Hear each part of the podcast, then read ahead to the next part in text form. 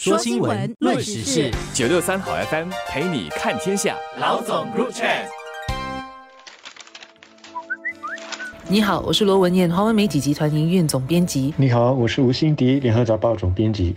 联合早报将在明年迈入创刊一百周年，也计划在下来的一年里开展一系列的活动和项目，跟读者和各界伙伴一起庆祝这个重要的里程碑。特别是要答谢读者长期的支持和拥护。昨天十二月十一号，联合早报在雾落心动大厦举办了启动百年报庆的活动，结合启动活动一同举行为百年庆打头阵的，就是早报陪伴年长读者读报纸的陪你看报纸活动。这也是要答谢读者长期的支持和陪伴。目前在世界上还在发行，而且过百年的华文报不多了。联合早报的起源可追溯到一九二三年创刊的南洋商报和一九二九年创刊的新洲日报。这两家报纸在一九八三年合并，成立了联合早报。多年来，联合早报为本地的读者和受众提供和传达新闻内容，帮助国人了解各项政策和国际时事。此外，联合早报也是全球最早上线的华文报。早报网在一九九五年上线之后，也开始为华人世界的读者提供以新加坡立场出发的新闻报道和评论。目前，早报可说是华人世界具有最大影响力的华文媒体之一，在全球和中国有好几百万的线上读者。为什么有百年历史的华文报屈指可数呢？这是一个值得让我们的博士生去做学术论文的题目。但简单的说，我想关键就是一份报纸的继续生存不是理所当然的，就是生物不能没有氧气，报纸不能够没有读者。一旦没有了读者，它就没有存在的理由和价值了。所以，一份报纸要继续的生存，它需要与时俱进，跟上不同时代读者的需要。读者的需要会因为科技、因为教育政策、因为政治大环境等等这些因素而改变。那么，报纸随着的改变呢，有一些是有形看得见的。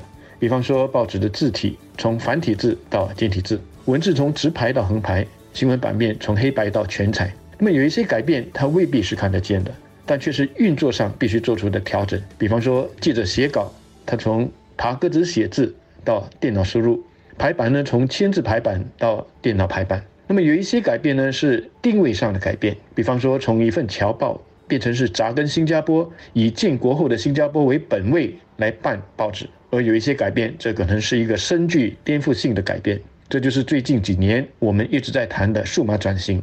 我们的新闻载体从单一的报纸变成是综合了报网和数码平台的多媒体等等。如今，免费的新闻和资讯在网上和社交媒体平台上随手可得，而且是多方面都有人推送给你。但是，像联合早报这样有百年历史、可信可靠的媒体，在当今的社会上仍然扮演重要的角色。信息到处都是，但是你怎么知道你所收到的消息是真是假？你怎么知道你的朋友通过 WhatsApp 传给你的新闻大事件是不是真的有发生过？如果是来历不明的消息，甚至是自己在网站上搜查到，或者是在社交媒体平台上有人推送给你的，都未必是可信可靠的。然而，如果你看到消息和新闻是来自你所知道和信任的媒体，你大概就会放心了。此外，有专业记者团队的新闻室也会为读者分析和解读政府的宣布的政策，或者是复杂的国际大事，让读者知道这些事件跟你们有什么关系。还有，在新加坡，联合早报在华族人口中还肩负了传承语言和文化的使命。早报要确保年轻一代不要只是把华文看成是考试的科目，还要天天用，成为他们生活中的一部分。因此，早报得制作不同的内容格式，还有把这些内容推送到不同的平台，就是年轻人所习惯的平台，如 TikTok 等等。这样才能够拓展年轻的受众，培养下一代的读者。在吸引年轻受众的同时，早报也不能也不会忽略年长忠诚的读者。这些是多年来支持和拥护早报的读者。以人为本，这是最近这些年不同行业、不同领域都在强调的。那放在我们媒体业呢，就是要把读者、把受众放在第一位。老实说，这真的是说易行难，具体的落实还真是不容易。我们只能够把它当成是一个标杆，不断的自我鞭策，力求达到这个高标准。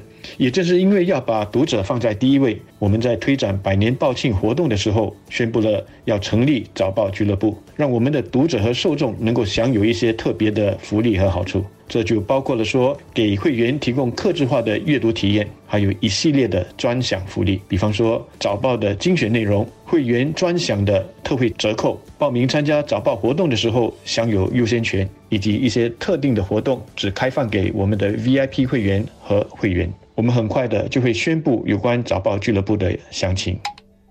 媒体业在过去十多年来面对艰巨的挑战，互联网和手机等移动配备的普及化，颠覆了整个传统媒体业的运作。消费者获取新闻讯息的习惯也有了巨大的改变。许多报纸在过去十多年来因为一直亏损而不得不停刊，联合早报自然也同样面对艰巨的挑战。但在去年，早报和所属的媒体集团经历了一次重组。早报原本隶属于上市公司新加坡报业控股，但在去年的重组中，早报、海峡。时报等媒体业务都转入了新报业媒体信托，这对联合早报而言是一个重要的发展。在重组后，早报不再需要承受在上市公司结构下需要给股东赚取盈利的压力，而在现有的非盈利组织结构下，新报业媒体信托得到了政府每年的一笔资助，这让早报和其他的新闻室有了更多的资源，可以恢复一些人力，聘请记者、培训记者，专注为纸媒和数码平台的读者受众提供优质的内容。资源的压力虽然得以缓解，但在迈向下一个一百年之际，联合早报仍然是面临重大的挑。挑战，我们的读者和受众在年龄、阅读习惯和关注的内容和兴趣都很不同。早报要如何善用资源，继续为我们的读者提供优质、可靠、好看而且实用的新闻内容，并且根据读者的阅读习惯的转变，以不同的形式和媒介把优质可靠的内容传递给他们，正是早报在迈向下一个一百年要继续为读者和受众做到的。百年很长，我们就先从下一个五年来做起吧。那么时间上也真是巧合，星期天我们举行了早报百年报庆的启动仪式，而在星期五和星期六，我们早报新闻室的管理团队就举行了两天的 retreat。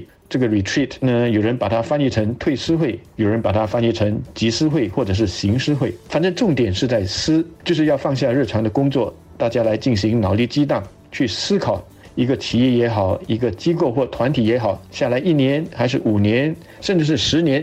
要怎么走的这个路线图，所以我们的团队也在思考说，下来的五年我们还会存在吗？我们的读者群或受众群会有什么改变吗？他们的需求又会有什么改变？而我们需要做出什么改变来满足他们的需求？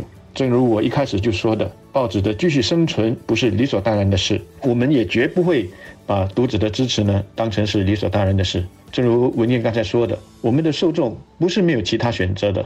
为什么他们要继续的来我们这里？对他们来说，我们有什么独特的卖点和魅力？所以我们会兢兢业业的努力把工作做好，以便给读者、给受众最好的服务。